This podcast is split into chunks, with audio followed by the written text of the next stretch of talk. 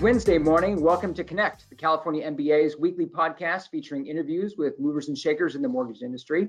It's the end of the month, so uh, what we're doing at the end of the month now this year is we're doing uh, little mini panels based on the topic that we've covered during that month. So I'm excited to welcome in a, uh, a three-person panel of some of the top rising stars in the commercial real estate finance industry. So uh, we'll get to that conversation here in just a minute. But before we do, let's thank our sponsors over at Insellerate.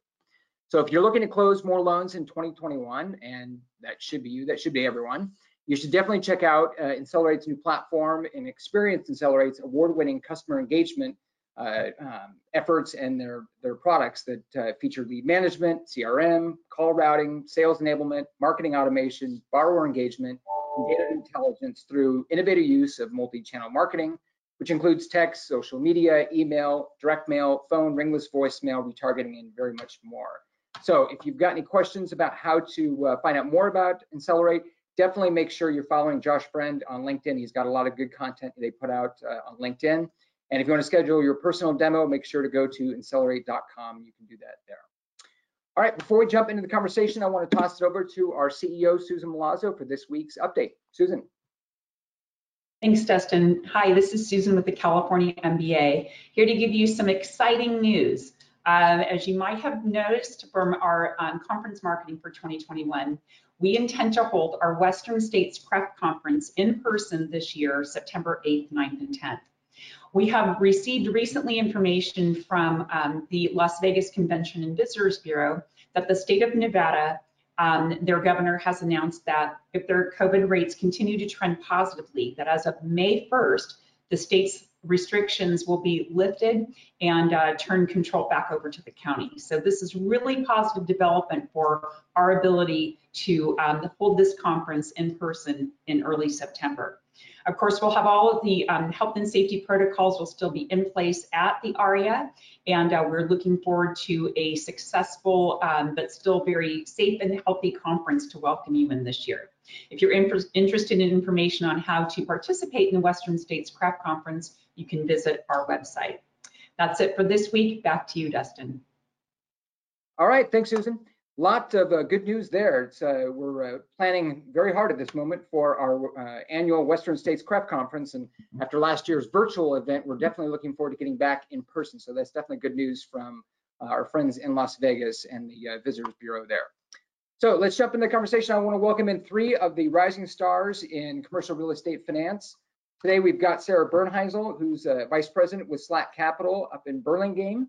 We also have uh, Pasha Johnson, one of the principals at Pacific Southwest Realty Services in San Diego. And then in the LA offices of Gantry, we have Amit Tyagi, uh, one of the senior directors there. So welcome everyone. Thank you. Thank All right, you. well, let's uh, let's jump into the questions here. Uh, we'll uh, we'll start with uh, you, Amit. Uh, why don't you tell us a little bit about your background, how you got in the industry, and then how you wound up at uh, Gantry. Sure. Yeah. So I'm born and raised in Los Angeles. I grew up in West LA, kind of in the Mar Vista neighborhood. Uh, I went to high school in El Segundo, played basketball there, and then I went to UCLA.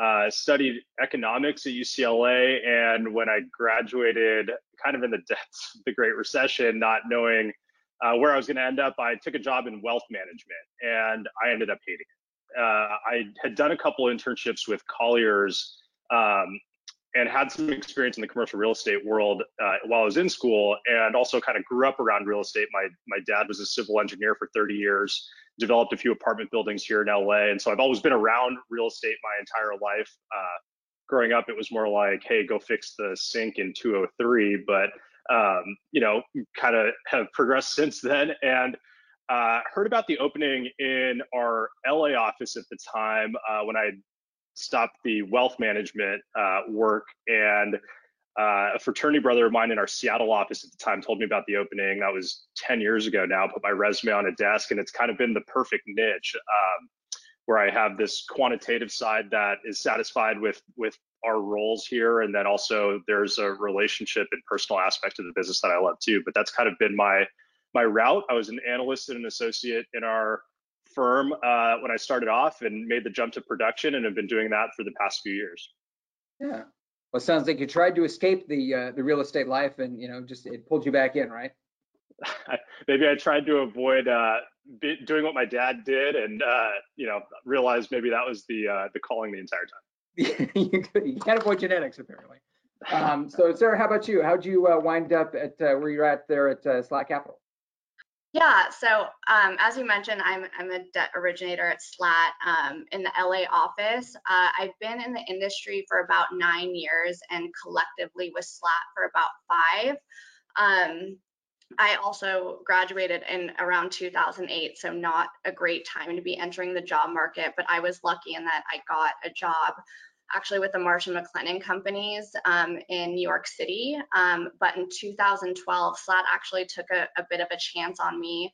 Um, I had some friends that were in the real estate industry in Southern California and were starting to do well. Um, so I moved out to LA in 2012 and started as an analyst at Slatt. Um, and then in 2015, I actually moved up to San Francisco to join JLL's Debt and Structured Finance Group.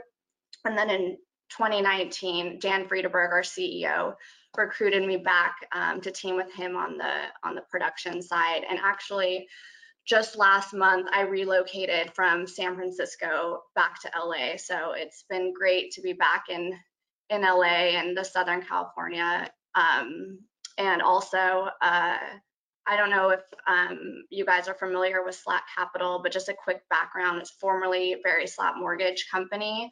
Um, we're a boutique mortgage banking firm. We're headquartered in the Bay Area, but we have offices, um, seven offices throughout California. Um, we have a servicing portfolio of about 4.3 billion, and we place in service loans nationally. Yeah, yeah, well, we're very familiar. I mean, uh, Barry Slatt was one of the uh, one of the originals here at the California MBA for sure, and one of the founders actually of the Western States CREF conference that uh, is definitely a nationally recognized uh, real estate finance event. So yeah, absolutely. Um, Pasha, how about you? How did you, uh, uh what uh, brought you into the industry and uh, to PSRS there? Yeah, definitely, and thanks for having us, Dustin. Um, my experience was similar to Vince in a way. I'm a native San Diegan. Um, grew up in San Diego, went to San Diego State. Um, never left as I'm looking out the window and it's 75 and sunny and realizing I'm probably never going to leave. Um, while at San Diego State, I was turned on to real estate. Uh, like Amit, I had some family in the business. Um, joined the Real Estate Society, and you know, as a soft, sophomore through senior year, kind of never-ending saga of coffee interviews with uh, gentlemen that had already found their path in the industry, and finally found a, a place at a regional brokerage here in San Diego. Uh, and that's really where I cut my teeth. Um, at some point, they brought on some gentlemen from Wells Fargo to build out a debt brokerage team, uh, which is where I uh, discovered my passion, if you will, and eventually uh, made the hop over to PSRS or Pacific Southwest Realty Services, where uh, started as an analyst. Uh, you know, eventually made the jump into production, um, and actually just the first of this year bought in as a partner of the firm. All right. Well, hey, congratulations. Great, great company. And we certainly know, you know, Dan Phelan and uh, and uh, Michael Tanner there over there over at uh, PSRS very well. You guys have been great members for a long time. So let's uh, let's fast forward to uh, today's marketplace. Uh, we've certainly spent the last uh, few weeks chatting with some uh, folks in the industry and getting their perspective on the industry. But as three sort of uh, you know rising stars in the industry, I'm interested in your perspective as well. So Sarah, let's start with you. What's what's the current state of the market from your perspective, and you know what's your outlook for the remainder of this year? Yeah. Um, so overall, the real estate market I think is still in a state of flux. Um, we're continuing to see contraction in retail and office, um, but industrial is expanding tremendously while I think multifamily, for the most part, is holding strong. Um, I think this trend is going to continue through 2021 until the vaccine is fully rolled out and, and investors become more bullish on what the post-COVID environment is going to look like um, when there's herd immunity. Um, also, I think the Fed has continued to calm the market by taking a patient approach on interest rate hikes. And I think you're also going to see that approach um, continue as the economy recovers from COVID and uh, in 2021. And I think you're going to see interest rates remain low for the next few years. Um, just speaking to the 10-year Treasury, um, you know, in the last five days, we've seen a bump in the in the 10 year by 14 bips. Um, in the last month, it's we've seen an increase by 26 bips, um, but compared to this time last year, it's down 13 bips, and compared to three years ago, we're down 150 bips. Yeah, yeah, there's a lot of lot of opportunity for growth there for sure in the year, and uh, I think you're right about the Fed being patient with with interest rates. I think that's definitely a good thing for everyone. Uh, Pasha, what's your what's your take? Yeah, uh, to me, it kind of feels like we're stuck in purgatory, and we have been for a while. Uh, the tide hasn't really come out completely. Uh, there's certainly been some winner, winners and some losers.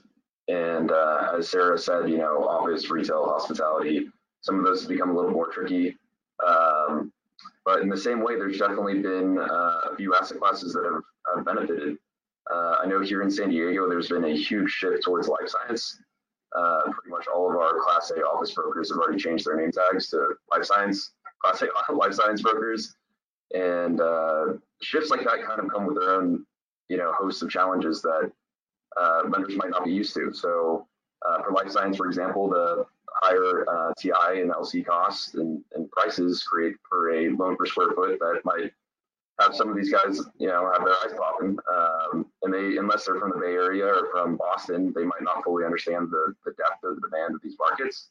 Um, so we spend a lot of time kind of showing them the market data and getting them comfortable with those type of asset classes. Um, as far as outlook, you know, I'm an optimist. I know that's kind of ironic to work in the debt space and be an optimist. But um, you know, I, I think that uh, as things continue to lighten up, and there's been so much intervention, at least to to fix the short term, even if it comes at the cost of the midterm or long term, um, that I think we'll we'll see uh, lenders start to get more bullish and uh, start to foray back into some of the asset classes right now they're not touching. Well, do you think uh, specifically on the life sciences, we had this, uh, we, this came up in uh, last week's podcast, um, and I asked the same question. I'm curious your take on it. Do you think that's a, a long-term trend, or do you think at some point we're going to have a little overheating in that uh, life sciences market once you know the uh, vaccines out there, once we kind of get back to something you know, yeah, something close to normal in the in the you know marketplace?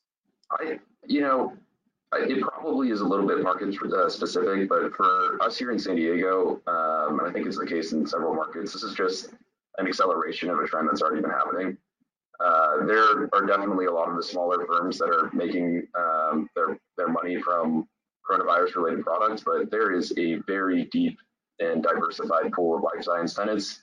And what we're seeing right now um, down here, anyways, is that it's kind of a, a snowball effect because a lot of these uh, tenants or companies assist other companies in the same space. So if you have you know large companies like Illumina or, or other companies that are similar in uh, size, and um, you have these smaller companies essentially moving in and providing them goods or services and kind of expanding that way.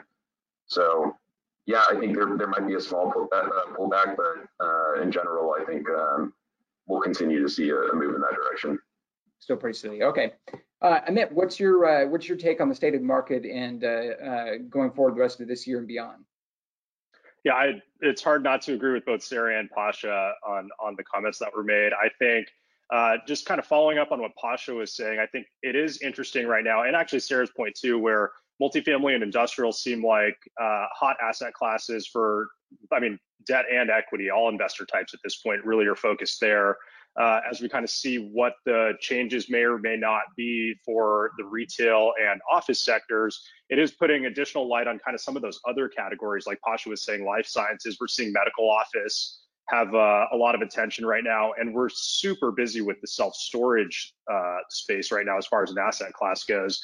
Um, as far as the uh, lending world goes, I think were definitely very thought out from what the freeze was, call it middle of last year. I think a lot of lenders were on the sidelines uh, looking inward to their portfolios to see where risks may or may not be at the time um, and have you know they've they've since adjusted their portfolios uh, you know made some accommodations on loans that needed some help and and are now again back on the playing field putting loans out so uh, I think the first few folks back in the lending space were the balance sheet lenders. Uh, we do a lot with the life insurance companies here at Gantry, and so the life insurance company market has been healthy for it feels like six, seven months now. Um, and and we're starting to see CMBS pick back up, which is great. So I think it'll help with liquidity from the debt side as far as some of those uh, questionable or more questionable asset classes go. They'll play probably more on the retail and office space than um, than a balance sheet lender probably would at this point in time. But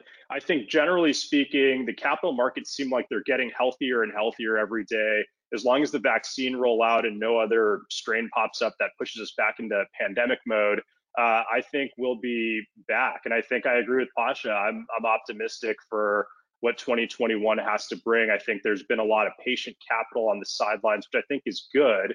And I think we'll see that rebound really keep the market healthy right now. That's good. I love hearing three good, uh, three optimists, three good uh, positive takes on the market. That's good. All right, Pasha, let's uh, let's switch to you here. Let's uh, switch gears, and uh, I've got a question about uh, the administration and its potential impact on the industry. Obviously, we're only a few weeks into the new Biden administration, but from your perspective out there in San Diego, what are some of the things you're keeping an eye on as far as potential impacts on the market?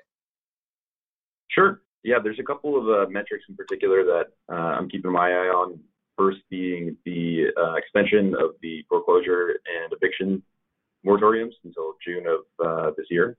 Uh, this has already impacted the way that we underwrite deals. Uh, collections reports have become a pretty critical metric that we look out for, and I got to imagine that investors on a go-forward basis uh, will be looking at not just asset class but markets uh, in terms of what they can collect. another big thing that I'm, I'm looking at is Obviously, Biden's pushing for a $1.9 trillion stimulus plan right now. Uh, that would bring total government stimulus um, relief up to six trillion in the last 12 months. It's a pretty staggering number. And that type of intervention obviously uh, in my opinion anyway, pushes us towards a more inflationary environment. Um, and if that happens, I think it's going to have some pretty noticeable impacts on real estate uh, actually, in my opinion, I think it's a great time to be a borrower as we enter an inflationary environment. Generally, um, during inflation, wealth transfers from lenders to borrowers as they lock in a fixed rate and pay back with cheaper dollars. Um, obviously, they're going to uh, benefit from the uh, asset appreciation as well. And um, another, you know, maybe uh, you know side effect that we might see is extended low rate environments might also increase uh, or show a widening in the wealth gap. You know, those that have assets or are paid commissions based off of asset values will probably benefit, uh, and those that are paid a fixed salary but might not. So, some of those things that we're keeping an eye out for. Absolutely. Uh, uh Amit, what about you? What's uh, what's uh, keeping you up at night thinking about uh, potential, potential impacts from uh, Washington? I think the key one is what Pasha hit on is the stimulus. So I think the stimulus will have effects on inflation um, I think there also may be tax policy coming in the future that could affect how wealth is transferred from generation to generation. So there could be impacts there as well. Uh, yet to be seen kind of what that may entail, but we're already seeing some clients try to get ahead of that. Uh, like Pasha said, rates are still low, and and um, it you know it's it's still a good time to be a borrower.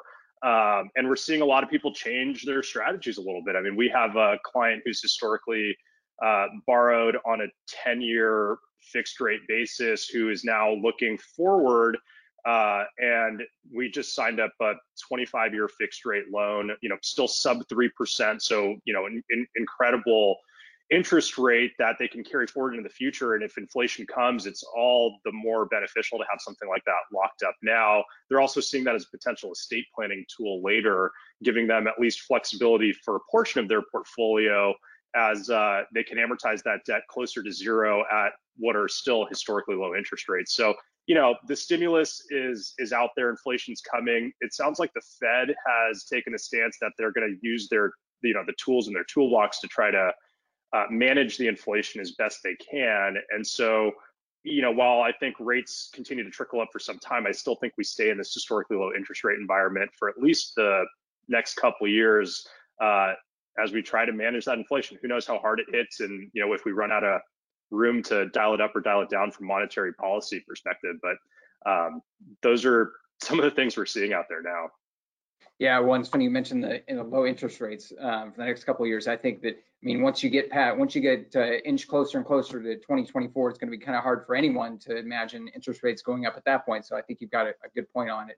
On uh, interest rates being low for quite some time here. Uh, Sarah, how about you? What's your uh, your thoughts on uh, potential impacts from Washington?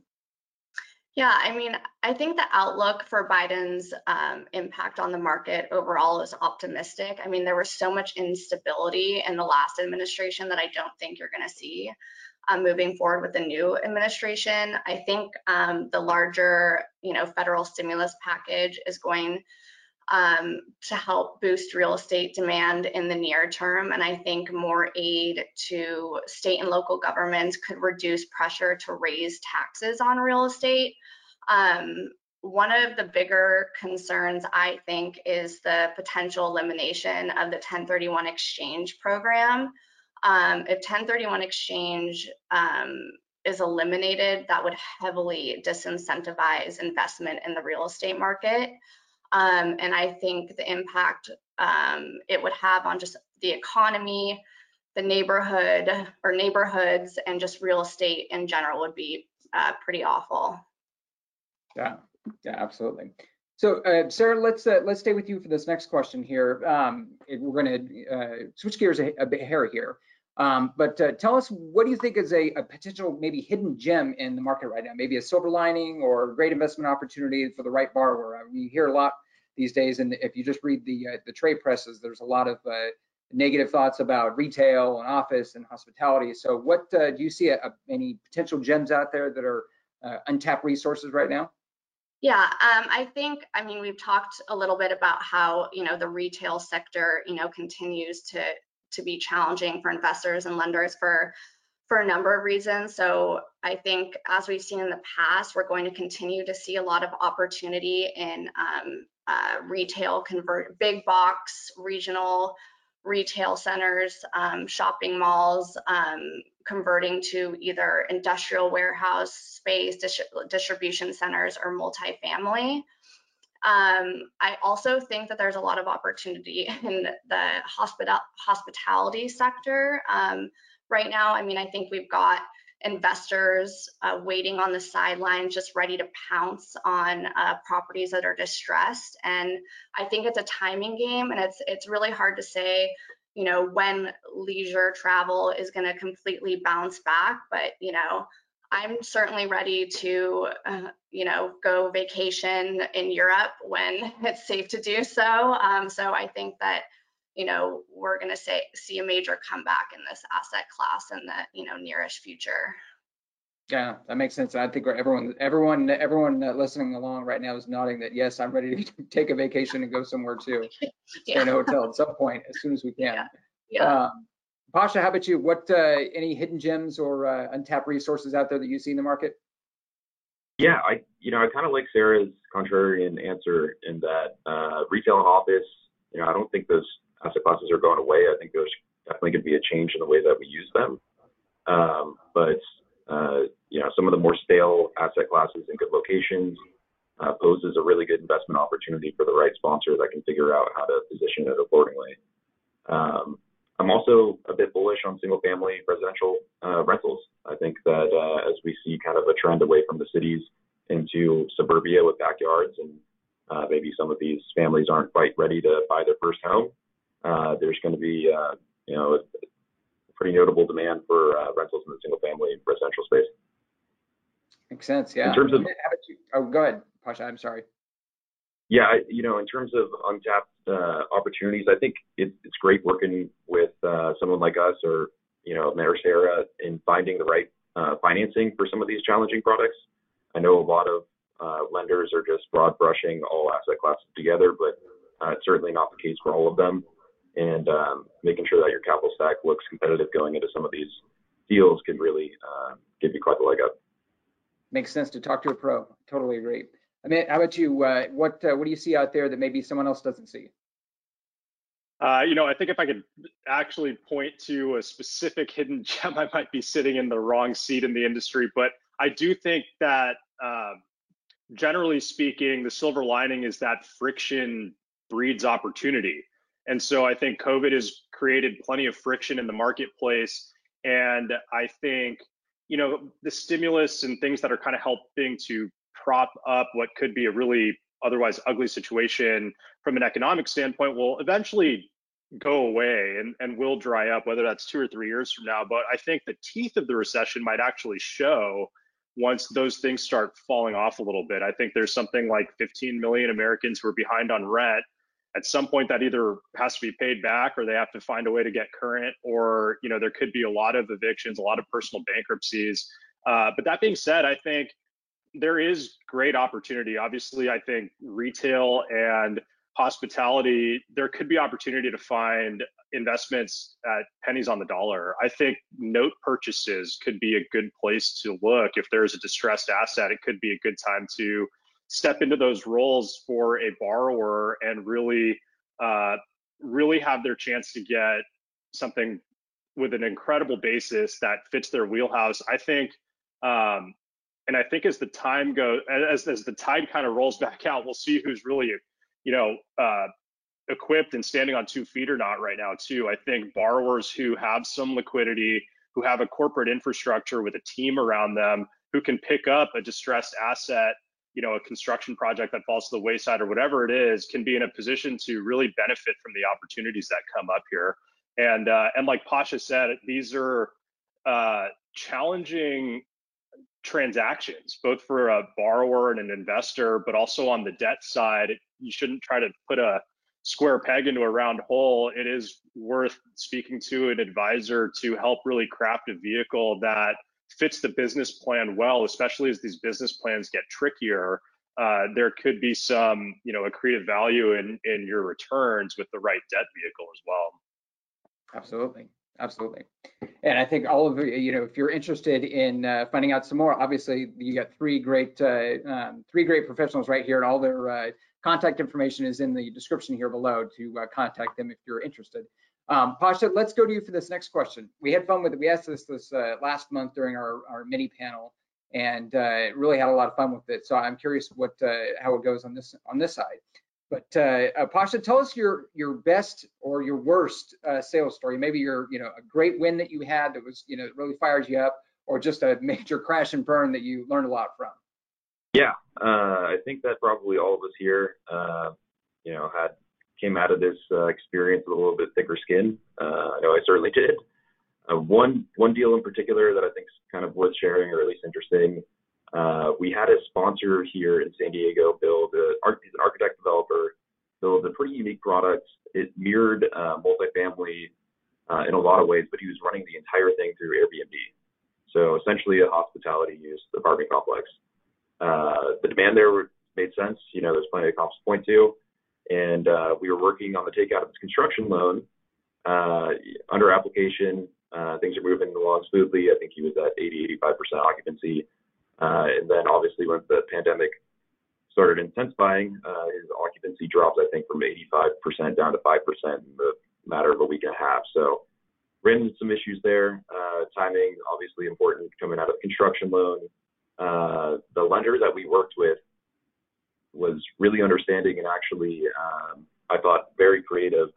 Uh, decided to bake in an interest reserve that would be drawn down, much like a construction loan, not hanging over your head to make payments outside of uh, the reserve, and made an agreement with the sponsor that within 12 months, if he's not back up to a certain debt coverage level, level, he would agree to convert the property to multifamily use. Um, so that worked for everyone. Uh, the bar, you know, obviously the lender knew that they were, would be paid their interest uh, throughout the next year, and uh, the borrower had, you know, time to re- readjust and uh, obviously hit the metrics that he needed to, uh, you know, all the while having a backup plan there for him. Uh, and I'm happy to say that today he's he's back to where he needs to be. I, I think uh, he only has uh, you know a brighter outlook going forward. So, I that was a, good story, pandemic story. Yeah, that's the proverbial win-win there. Uh, Amit, how about you? What's a uh, let's you give us a, your your favorite sales story? Yeah, so I'll I'll go back to kind of well before the pandemic when I first uh, jumped into the production side of the business. Uh, you know, your your day one in uh, in production can be a little bit strange. You're kind of sitting there at your desk, and all of a sudden you've got to figure out what you're going to do next. And so, you know, spent a lot of try- time trying to make some cold calls, and then going to conferences and things like that. You start planting these early seeds that gosh, the the fruits of your early labor can be minimal as you're trying to build any sort of a business. So, you know, there was uh, it's it's hard to keep the hope up and uh, and the momentum each day. And as you're, in, you know, finally there's a, a breakthrough. And mine happened to be, I was uh, sitting at a conference. I'd gone to kind of many conferences and was was marketing on in that uh, arena. And was sitting next to someone at lunch who we got to chit chatting, and he learned a little bit about what I do. And he said, Hey, you should go talk to that guy over there. And pointed to someone a couple tables over. I, I went over, said hello, uh, stayed in touch with him for about a year, went in and interviewed and uh, told him about our platform and what we were able to do. And, you know, you know, fast forward from the time I met him to maybe uh, call it 15 months later, closed a $41 million loan. And as a young producer, it was a very much a big win. But I think looking back on it, you know, more than the dollars and cents of it all, it was the the confidence and morale boost of knowing that I could I could do this thing, right? So it was uh, it was kind of an early pivot in my career that, or not really pivot, just I guess breakthrough in my career at that point that gave me confidence that kind of put some wind at my sails to keep up the uh, keep up the work, keep planting those seeds that later will bear some fruit. And so it was uh, it, was a breakthrough in that at that time. Well, I think you make a good point there too, that it's not, uh, it, it isn't just a, a, a, one giant victory as much as it is a series of smaller victories that get you to that point where you, you know, you break through like there. So that, that's a great story. Thank you. It's the, um, it's the cliche, that, or maybe it's not a cliche, but you hear the line that it took me X amount of years to become an overnight success. And in that moment, it, it felt like it. So it was, uh, yeah, very much uh, in a similar vein to what you're saying, Dustin. Absolutely. Absolutely. Sarah, how about you? What's your, your favorite sales story? Yeah, um, so mine's mine's a recent one and has to do with COVID. So in July last year, we closed on a refinance of an assisted living facility in Redwood City. Um, we first got under app with the lender the first week in March. Um, and then mid-April, we learned about the devastating number of deaths at the facility due to COVID. Um, and as you can imagine, this was extremely difficult for the borrower. They had owned and managed this facility for many years. Um, and at first, we didn't know how the lender was going to react. Um, we weren't sure if they were just going to pull out altogether. They were going to change the terms. Um, you know, this was mid-April. Everyone was kind of freaking out at that right at that time. Um, and just long story short, you know, our team worked very diligently with the lender. This is a lender that we had a very long, we have we've had a very long relationship with. Um, and they ultimately closed um, at the terms that were originally apt. Um, you know, through the process, we had a lot of difficult conversations, um, but at the end of the day, the borrower got a great, you know, a great deal. It was a cash out refi on an owner user property, um, and the short term economics of the deal changed, but the lender held firm um, and she was just, you know, she got a 320 rate fixed for seven years. Um, so it was just one of those situations that, you know, under such just sad, unfortunate, unforeseen circumstances, um, I was just, you know, I felt like the borrower was taken care of, and I was really proud of the work that my team did, and and proud of the lender as well. Yeah, that's really inspirational. Yeah, I mean, it's certainly one of those times. If you, it, you know, you're saying it was in April. I mean, that absolutely could have sounds like gone south and and with all the the panic in the market at the time. I mean that could have gone any one of a number of bad directions. So that's great that it turned out well for everyone involved. Yeah. All right well let's uh let's go to our next question here. I mean we're going to start with you and uh let's do we're going to do sort of a, a lightning round here with this question. Um so real quick tell me what you're more concerned about long term. Is it retail or office? I'm more concerned about office in the long term Sarah, how about you?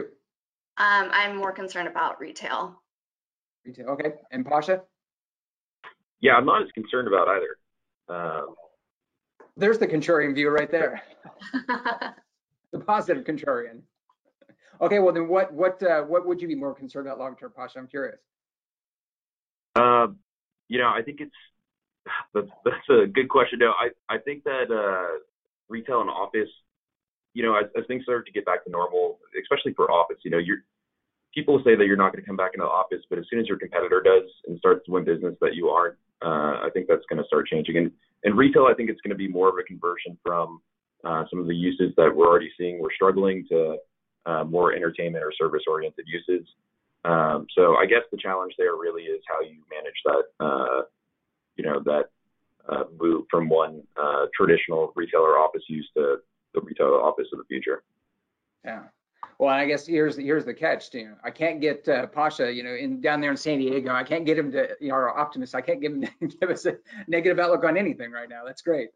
Um, okay, so we got a couple more questions here, and I'm curious. Again, we've got three, you know, up and coming young stars in the industry, and I'm curious what your advice uh, would be for younger folks that are just now coming into the space. I mean, I, I think all three of you have mentioned that you came into the uh, the industry sort of in that 2008 to 2010 period when it was not exactly the best time to get into the real estate finance industry. Um, but what advice would you have for younger folks coming in the, into the industry, and specifically, what can the industry do to better encourage a younger, more diverse workforce? Let's, uh, Sarah, let's start with you. Yeah, so I, I think it's an absolute advantage being a younger person in the industry. You know, speaking for myself, when I first joined, I had very high energy and no intensive family commitments, which opened a big window of, uh, for productivity. Um, and I think Amit touched on this a little bit. I mean, with his story, it takes true grit and determination to succeed in this industry. So having the time and energy when you're first getting started is, I think, is very important. Um, regarding diversity, I think being a champion of diversity doesn't end with hiring and onboarding new and diverse team members. I think a commitment to diversity is also a commitment to advocacy, support, professional growth, and sponsorship.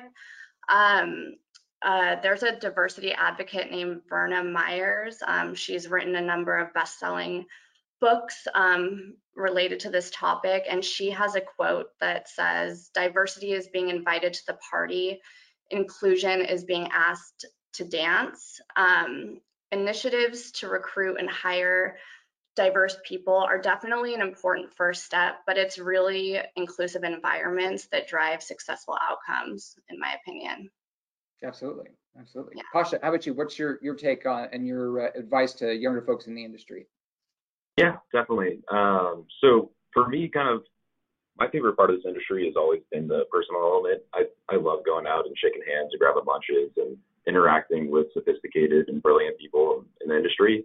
Um, it's been a little tough for you know the younger folk today, and I definitely feel for them that uh, it's, it's not easy to get in front of somebody face to face, and doing it over Zoom, you kind of you lose a lot of the personal element to it.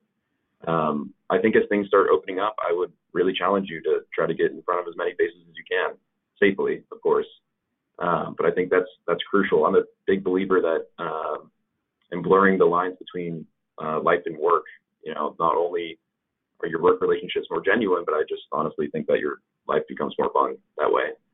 Uh, in terms of diversity in the workplace, um, I think there's no doubt at all that our industry is way behind in that respect, uh, and I think there's a huge opportunity um, to change that. So I'm really looking forward to, to seeing that happen over the next few years.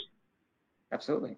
Amit, let's uh, let's uh, end with you on this question. What what's your your advice for younger folks coming in the industry? I mean, specifically, what what's interesting to me is, you know, people coming in the last couple of years, especially who don't have that book of business built up. They haven't gone through the the uh, the number of conferences and face to faces that you were able to go through that that was necessary for you to have your breakthrough. So, what would you tell someone just coming in, into into the industry now that's been doing stuff, as Pasha said, on Zoom for the last year, how can they build that book of business?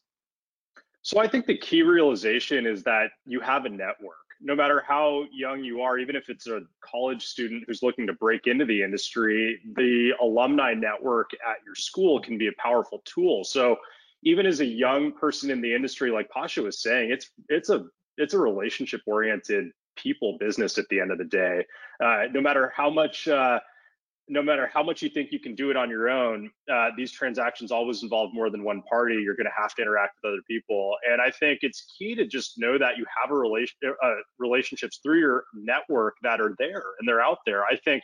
Uh, so I, I'm involved with UCLA's real estate alumni group. I'm a board member there, and we interact with the undergraduates and help get them ready for potential careers in commercial real estate, and I encourage them to reach out to folks our age here. We're, you know, uh, all of us have been in the industry for rounding out now about 10 years, and I think it can be intimidating to pick up the phone and call someone who's maybe 60 or 70 years old who's been in the industry for 40 years, but it's a little less intimidating when you're talking to someone who's a little closer to your age, who's been, uh, you know, early starting their career in the industry not long ago, um, and just ask them for some thoughts and kind of start hearing about other people they know who you should talk to, even if it's outside your specific niche in real estate. It can never hurt talking to an architect or an engineer or anyone else who's out there. That's how you slowly start building a network and figuring out where you able may be able to generate business for yourself at the at the right time there. So I think that's uh, that's key is just reach out to the network that you have. You may not know you have one, but but it's there if you look.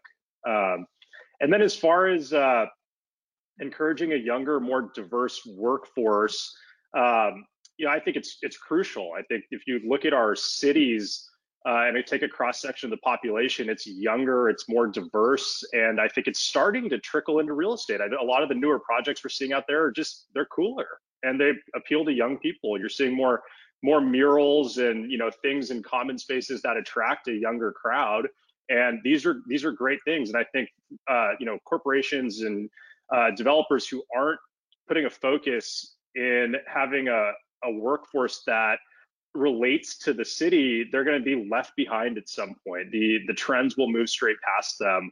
Um, I think as far as an industry to kind of help with the the youth and, and diversity efforts is, you know, I think employers now um, need to em- empower their younger employees and give them uh, opportunities where they can take on more responsibility encourage them to do things like the three of us here are doing. All our firms were very clearly supportive of our efforts on this conversation. And the more that we're in front of the public eye, I think it will, you know, get the industry more used to uh, youth and more used to diverse employees, especially in roles of responsibility and in roles where they're decision makers and I think it helps further those efforts somewhat organically. So you know, empowering the youth to take on responsibility is is crucial. I think. That's a great point. That's a great point. Thank you.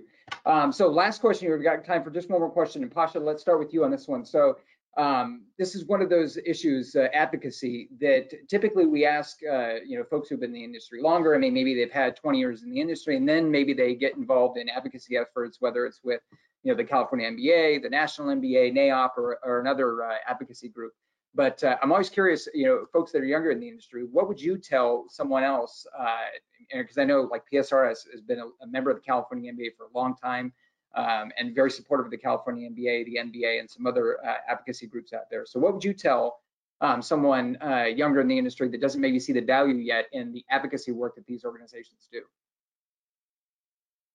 Yeah, I mean, I, I really can't stress enough how crucial uh, your involvement in these groups are. I, you know, like I said, I sit on the real estate alumni board at San Diego State, uh, sit on the board at ULI here in San Diego, involved in NAIOP, uh, all those groups. And just like the other, my counterparts said, uh, this is a relationship business. Uh, those groups are fantastic ways not only to get education, um, but to make connections that either will end up as clients or friends or both. Uh, so I really think it is of critical importance. Uh, it's been a little bit of tough during the last year with all the virtual events, but as things begin to open up, uh, if you're not at these events, I really think you are missing out. I would challenge uh, the younger guys to not just join the groups, but to you know sit on the board. Everybody's looking for somebody to volunteer, and when you're young, kind of Sarah brought up earlier, you know, you look at the gray hairs and they have something uh, over you, and that's experience, but you have something they don't, and that's youth and time. You have way more time than they do. So uh, I would put it to work and get involved with the groups and, um, you know, try to make an impact wherever you, uh, whatever town you're in. Yeah, well, and I, from speaking from the Cal, speaking at least for the California MBA, there's, I can't imagine a group out there that's going to say no if you want to get uh, plugged in and get involved. So absolutely great advice. Uh, Amit, how about you? What's your advice for uh, younger folks in the industry that maybe don't see the uh, value in uh, joining and getting involved in these advocacy groups? I think advocacy is is critical. I mean, especially at this point in time, if we look at the political landscape in this country, uh, it you you can't help but notice how extremely polarized it is. The left feels very far away from the right, and there doesn't feel like a lot of middle ground. You know, here in the commercial real estate industry, our, our incentives are are aligned. I mean, whether you have political beliefs on one side or the other, as far as an industry goes, we we need to be on the same page with a lot of uh, with a lot of issues. And in a polarized political landscape, you know, as regimes change, as we just saw, uh, policy changes are more dramatic when there's big polarization in the in the landscape. And so as those policy changes potentially have large impacts, they're going to potentially have large unintended consequences too. And that can really throw a wrinkle into uh, any industry from a business and operational standpoint. And so I think groups like the CMBA and the MBA are crucial to helping us stay aligned and work through and smooth out any of the wrinkles that can come with policy changes, uh, particularly in this environment. And it's it's real. I mean, I, I I know that there was I won't get too into the weeds on a on the actual issue, but there was an issue affecting lenders that affected how much uh, they could lend, how many loans they can do on apartments in any particular year. And there was some obscurity behind that. And I know there was a deal I was working on, apartment project, that the lender really liked, and they weren't able to lend on it, but we were able to get some clarity. There was an actual resolution that came with the help of the CMBA and the MBA, and uh, and efforts by those in the industry that the lender called and say, hey, you know what? We're all of a sudden allowed to do this deal. There was a very personal impact that that had for me and it makes it very clear that these groups are crucial to us being able to function properly during times of major change. And so I, yeah, I'm a, I'm a big proponent of, uh, of groups like this. That's a great example. Great example. Thank you, Ed. And uh, Sarah, let's uh, let's conclude the uh, the conversation here with you. What's your advice to uh, younger folks who maybe don't uh, yet see the value in uh, advocacy work? Yeah, um, I completely agree with Pasha and Amit. I think it is so important to support organizations like the CMBA, the MBA, ULI, NAIOP, um, you know, whichever. I'm on the board. You know, you don't want to spread yourself too thin. That's important, I think. You know, pick pick two, um, two or three. But uh, you know, I'm on the board of the Bay Area Mortgage Association, um, and I just think you know, always it's very important um, to stay connected as much as possible in this in this industry. But you know, I think especially right now, just with the market in be, being in flux and the uncertainty, you know, these organizations they provide a great platform for CRE professionals to gain and share knowledge. And I mean, knowledge is power at the end of the day, and you're really just doing yourself a disservice, you and your client, if you're not out there just staying connected. Absolutely. Absolutely. Well, I mean, fantastic advice there, especially on that last question, and fantastic conversation. Thank you, uh, Amit, Pasha, Sarah. Thank you for the conversation. Great to uh, see all you at least uh, over Zoom. Hopefully, uh, later this year at our Western States CREF conference or at another event this year, we'll be able to see each other in person. Um, but again, thanks for uh, joining us today on the podcast. Thank you, Dustin. Thank you very much. Dustin. Thanks. Right. Well, and if you enjoyed the conversation, make sure and subscribe to us here on our YouTube channel. You can also find us on SoundCloud, Spotify, and Apple Podcasts. And we'll be back again on Monday with another episode of Connect. We'll see you then.